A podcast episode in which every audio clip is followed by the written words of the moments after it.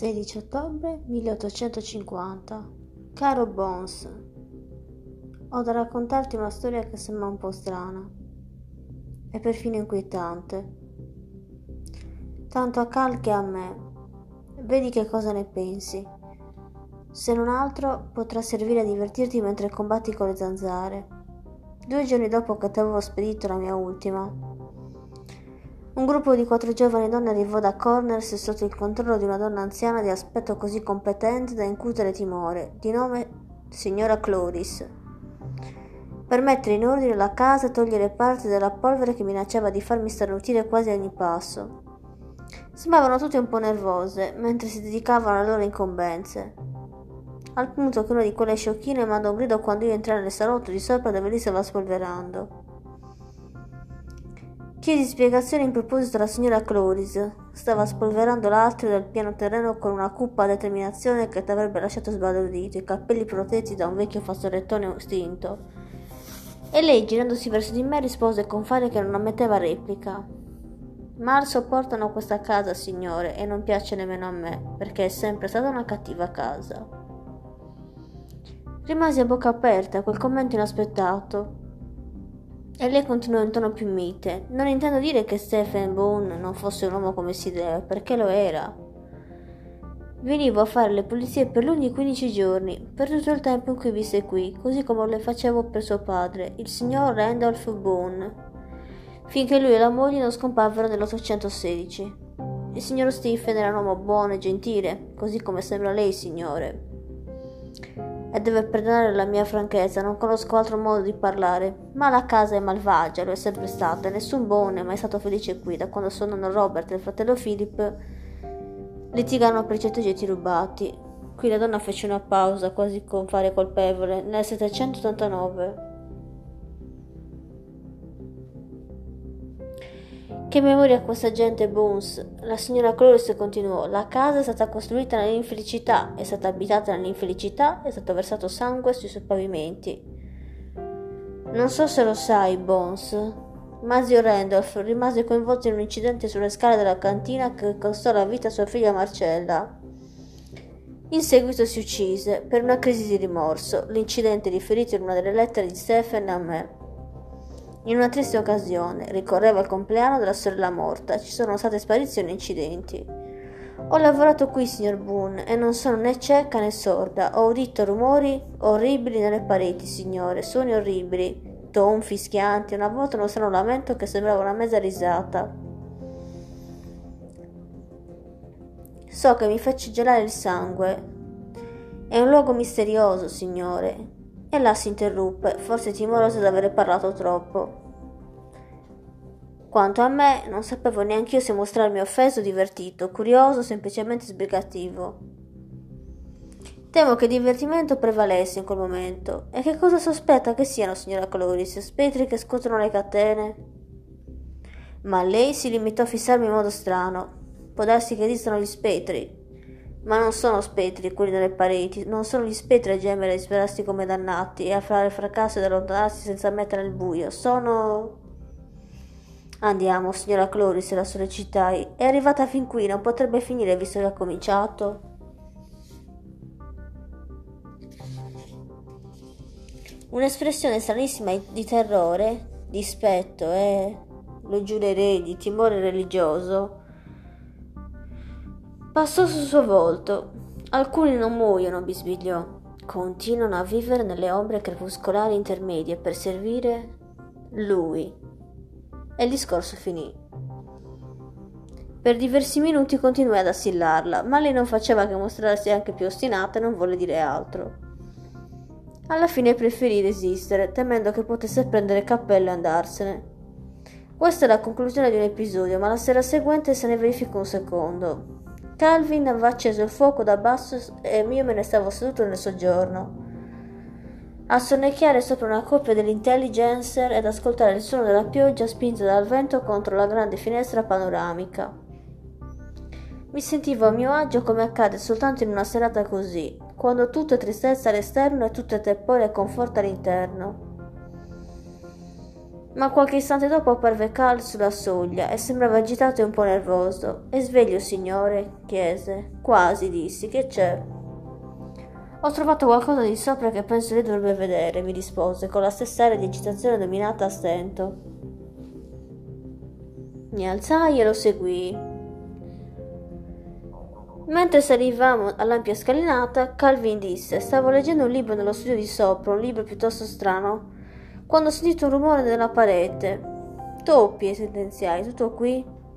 Si fermò sul pianerottolo, fissandomi con aria solenne. Il lume che reggeva gettava strane ombre danzanti sui tendaggi scuri e sui ritratti in penombra che ora sembravano sogghignare invece che sorridere. Fuori, il vento salì fino a un breve urlo per poi placarsi quasi di malavoglia. Non erano toppi, disse Cal, veniva un suono sordo ed errante da dietro gli scaffali dei libri, seguito da un orribile gorgoglio. Orribile, signore. È un grattare, come se qualcosa stesse tentando di venire fuori per aggredirmi. Ti lascio immaginare la mia meraviglia, Bones. Calvin non è tipo da abbandonarsi a, voci, a voli isterici di fantasia. Cominciavo a temere che ci fosse davvero un mistero in casa e forse tutt'altro che bello. E poi chiesi. Avevamo ripreso ad avanzare lungo il corridoio e potevo vedere la luce riversarsi dallo studio sul pavimento della galleria. La scrutavo con una certa trepidazione. La serata non aveva più niente di confortevole. Il rumore raschiante è cessato. Dopo un momento sono ricominciati quei suoni come di tonfi di qualcosa che strisciasse e stavolta sembrava che si allontanassero. C'è stata una pausa e giuro d'aver udito una risata strana, quasi impercettibile. Mi sono avvicinato alla libreria e ho cominciato a spingere a tirare pensando che potesse essere un divisorio o una porta segreta. Hai trovato qualcosa? Cal si fermò un istante sulla porta dello studio. No. Ma ho trovato questo. Entrammo e vidi una buca nera inquadrata nello scaffale a sinistra. I libri in quel punto erano volumi finti e quello che Cal aveva trovato era un piccolo nascondiglio proiettai all'interno, lu- all'interno la luce del lume e non vidi altro che un denso strato di polvere, polvere che doveva essere vecchia di decenni. C'era soltanto questa, disse sommessamente Cal. E mi porse una pergamena ingiallita. Era una mappa, disegnata con tratti sottilissimi in inchiostro nero, la mappa di un paese, di un villaggio. C'erano forse sette edifici, uno dei quali, nitidamente contrassegnato da un campanile, recava di sotto la scritta Il verme che corrompe. Nell'angolo in alto a sinistra c'è a nord-ovest di quel piccolo villaggio una freccia puntata, sotto c'era scritto Chapelwaite. Kelvin disse: In paese, signore, qualcuno ha accennato, in tono superstizioso, a un villaggio abbandonato che si chiama Jerusalem Slot. È un luogo da quest'anno alla larga, ma è questo? Chiesi, seguendo con l'indice la strana leggenda sotto il campanile. Non saprei. Il ricordo della signora Cloris adamantina e al tempo stesso timorosa mi passò per la mente. Il verme, mormorai. Lei sa qualcosa, signor Boone? Forse potrebbe essere divertente dare un'occhiata a questa località domani. Cosa ne pensi, Cal? Assentì illuminandosi. Dopodiché passammo quasi un'ora a cercare qualche apertura nella parete dietro il recesso che Cal aveva scoperto, ma inutilmente. Né ci fu alcun ripetersi di rumori che Cal aveva descritto. Ci ritirammo senza altre avventure per quella sera.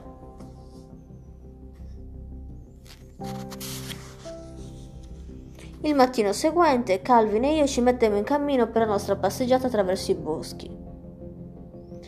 La pioggia della sera prima era cessata, ma il cielo era basso e cupo. Vedevo che Cal mi guardava un po' dubbioso e mi affrettai a rassicurarlo che, qualora mi fossi stancato o il tragitto si fosse rivelato troppo lungo, non avrei esitato a rinunciare a tutta la faccenda.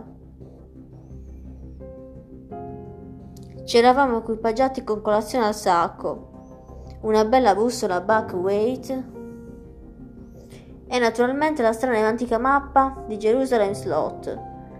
Era una giornata strana e tetra, sembrava che non un uccello cantasse né un animale si muovesse mentre procedevamo attraverso la grande cuppa distesa di pini verso il sud e l'est.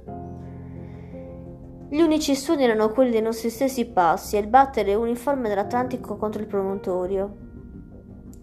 L'odore del mare, di un'intensità quasi naturale, era il nostro costante compagno. Avevamo percorso non più di un paio di miglia quando trovammo, invaso dalle erbacce, una strada pavimentata di tronchi d'albero come se ne facevano un tempo. Si snodava più o meno nella nostra direzione, così prendemmo a seguirla, procedendo più spediti. Parlavamo poco.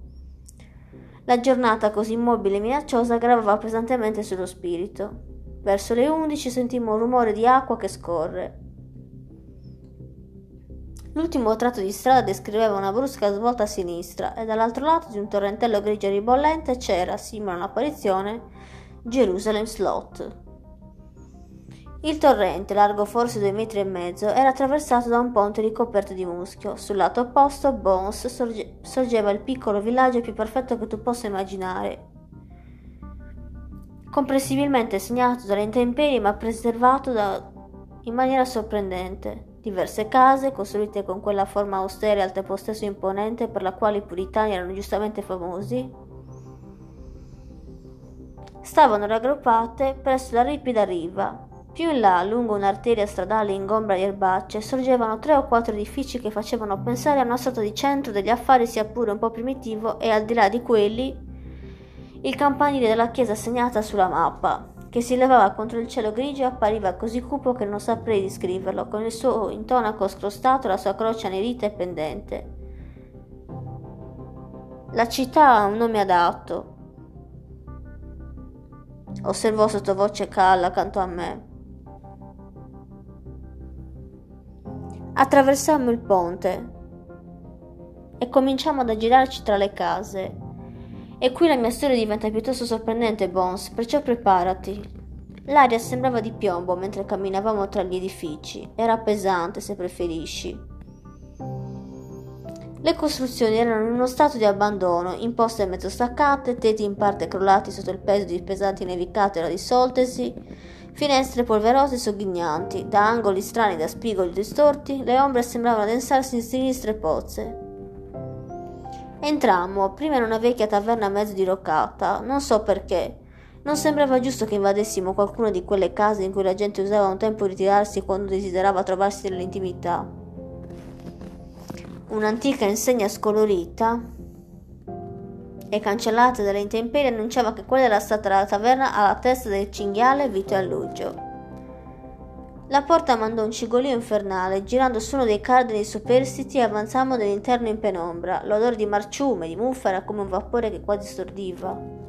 E al di sotto di quello che sembrava stagnare un tanfo anche più profondo, un lezzo melmoso e pestifero di secoli della decomposizione dei secoli, un miasma quale potrebbe uscire da bare marcite o da tombe violate. Mi tenevo il fazzoletto al naso, lo stesso faceva Cal. Ci guardavamo intorno. Mio Dio, signore, mormorò debolmente Cole. Niente è mai stato toccato, terminai per lui. Ed era così, infatti. Tavole e sedie stavano intorno a noi come spettrali guardiani, polverosi, deformati dagli estremi sbalzi di temperatura, per i quali il clima del New England è noto. Ma a parte questo perfetti, come si aspettassero dai echeggianti e silenti decenni che coloro da tempo scomparsi entrassero ancora una volta a ordinare una pinta o un bicchierino, a giocare a carte e ad accendere pippe d'argilla. Un piccolo specchio quadrato era appeso accanto all'enorme della taverna, intatto. Comprendi che cosa significa Bones? I ragazzini sono famosi per l'esplorazione il vandalismo, non c'è casa stregata che rimanga con le finestre intatte. Non importa quanto temibili sia, si dice che siano i suoi misteriosi abitanti. Non c'è cimitero ombroso senza almeno una pietra tombale ribaltata da giovani birbanti. Senza dubbio a Preacher's Corners, che da Gerusalemme Slot dista meno di due miglia, di giovani birbanti ce ne saranno almeno una ventina, eppure lo specchio del taverniere, che doveva essergli costato una discreta somma, era intatto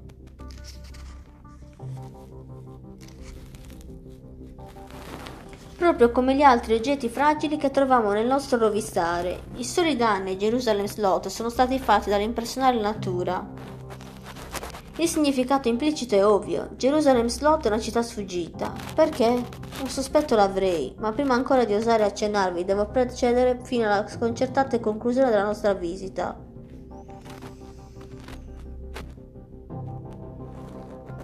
Salimmo nelle stanze da letto e trovammo letti rifatti, brocche per l'acqua in peltro, posate ordinatamente accanto. La cucina era allo stesso modo intatta, salvo la polvere degli anni e quell'orribile e insito tanfo di decomposizione. La sola taverna rappresentava un paradiso dell'antiquario, il solo fornello della cucina, meravigliosamente strano, avrebbe riscosso un prezzo notevole a un'asta di Boston. Che cosa ne pensi, Cal? domandai quando emergemmo di nuovo nella luce incerta. Penso che sia un brutto affare, signor Bone, mi rispose col suo, afflitto, col suo fare afflitto, e che dobbiamo vedere di più per saperne di più. Dedicammo scarsa attenzione alle altre botteghe. C'era una locanda con borse di cuoio che si sbriciolavano ancora appese e chiude rugginiti, una bottega di candelaio, un deposito con legna di pino e di quercia ancora accatastata una fucina. Entrammo in due case mentre ci, dirigere- mentre ci dirigevamo verso la chiesa al centro del villaggio.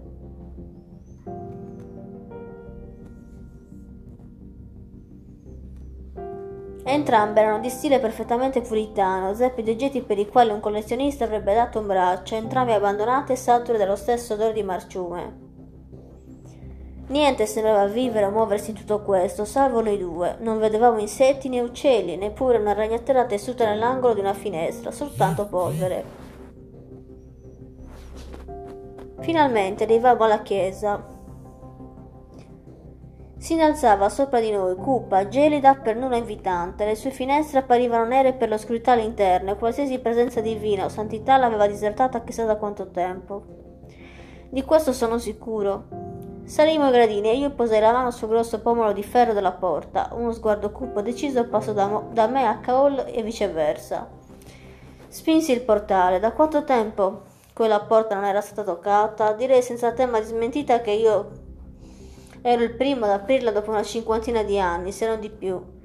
Cardini induriti dalla ruggine sedettero acutamente quando l'aprii.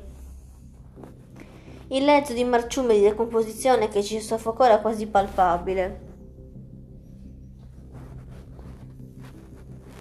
Cal mandò una sorta di gorgoglio dalla gola e girò involontariamente la testa in là in cerca d'aria. Signore, chiese, è proprio sicuro di poter.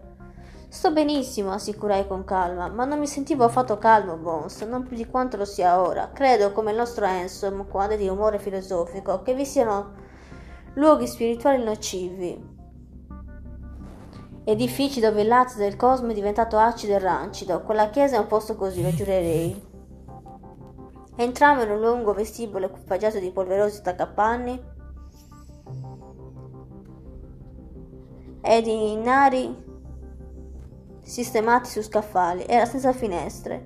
Qua e entro nicchie, c'erano dei lumi a petrolio, un ambiente che non ha niente di eccezionale, pensai, finché non sentii Calvin trattenere il respiro e non vidi quello che lui aveva già notato. Erano oscenità. Non oso descriverti quel, quel, quadro riccamente incorniciato al di là di così. Era stato eseguito a imitazione dello stile carnoso di Rubens, raffigurava la grottesca parodia di una Madonna con bambino. Strane creature mezze in ombra strisciavano e si sollevavano sullo sfondo. Signore Dio, mormorai, non c'è il Signore qui, disse Calvin. E le sue parole parvero rimanere sospese nell'aria. Aprì la porta che, me- che metteva nella chiesa vera e propria e l'odore di veno miasma. Nella mezza luce baluginante del pomeriggio i banchi si stendevano spettrali fino all'altare. Sopra di essi c'era un alto pulpito di quercia nartece semi sommerso dall'ombra da cui luccicava nell'oro. Con un mezzo singhiozzo Calvin, da protestanza devoto, si fece segno della croce. Io lo imitai, perché quell'oro era appunto una grande croce di splendida fattura, ma pendeva capovolta, simbolo della messa di Satana. Dobbiamo essere calmi, mi accorsi di dire. Dobbiamo essere calmi, Calvin, dobbiamo essere calmi. Ma un'ombra mi aveva sfiorato il cuore ed ero in preda a un timore mai provato. Ho camminato sotto l'ombrello della morte e pensavo che non ce ne fossero di più opprimenti, ma ce n'è, ce n'è. Percorremmo la navata e i nostri passi echeggiavano in alto attorno a noi, lasciavamo orme nella polvere e all'altare c'erano altri tenebrosi objet d'art. Non voglio, non posso lasciare indugiare la mente su di essi.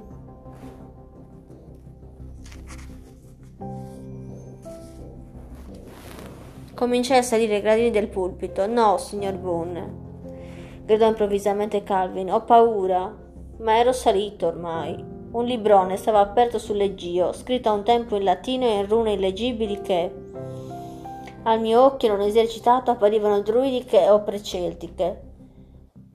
Accludo un cartoncino con diversi simboli che ho rintracciato a memoria. Chiusi il libro e guardai le parole impresse nel cuoio. De vermis mysteris. Il mio latino è arrugginito, ma utile quanto basta per tradurre i misteri del verme. Come toccai il volume, quella chiesa maledetta la faccia pallida levata verso l'alto di Calvin parvero ondeggiare davanti a me. Mi sembrò di udire voci basse e cantilenanti, cariche di un timore che era orrore e ansia al tempo stesso, e al di sotto di quel suono un altro, che riempiva le viscere della terra. Un'allucinazione, non ne dubito. Ma nello stesso momento la chiesa si riempì di un suono molto reale, che posso descrivere soltanto come un tremendo e macabro rivoltarsi sotto di me. Il pulpito tremò sotto le mie dita. La croce sconsacrata tremò sulla parete. Uscimmo insieme, Cal e io, lasciando il luogo dalla sua stessa tenebra e nessuno dei due osò voltarsi se non dopo aver attraversato le rozze tavole che andavano da una riva all'altra del torrente. Non dirò che disonorammo i 1900 anni che l'uomo ha speso a elevarsi dal selvaggio superstizioso che era, mettendoci a correre, ma sarei un bugiardo se dicessi che camminavamo senza fretta. Questo è il mio racconto, non devi turbare la tua convalescenza col temere che la febbre mi abbia nuovamente assalito. Cal può testimoniare sul contenuto di queste pagine, rumore orrendo compreso. Chiudo perciò aggiungendo soltanto che vorrei tanto vederti, sapendo che molto del mio sgomento sparirebbe immediatamente, e che sono il tuo amico e ammiratore, Charles. 17 ottobre 1850. Egregi signori, Nell'edizione più recente del loro catalogo di generi per la casa, estate 1850, ho notato una preparazione chiamata veleno per topi. Desidererei acquistare una lattina da 5 libri di tale preparato al prezzo indicato di 30 centesimi. Accludo la francatura per la risposta. Prego indirizzare a Kelvin McCann Chapelwaite, Preacher's Corners, contea di Cumberland, Maine. Grazie per l'attenzione. Ossequi di saluti Calvin McCann.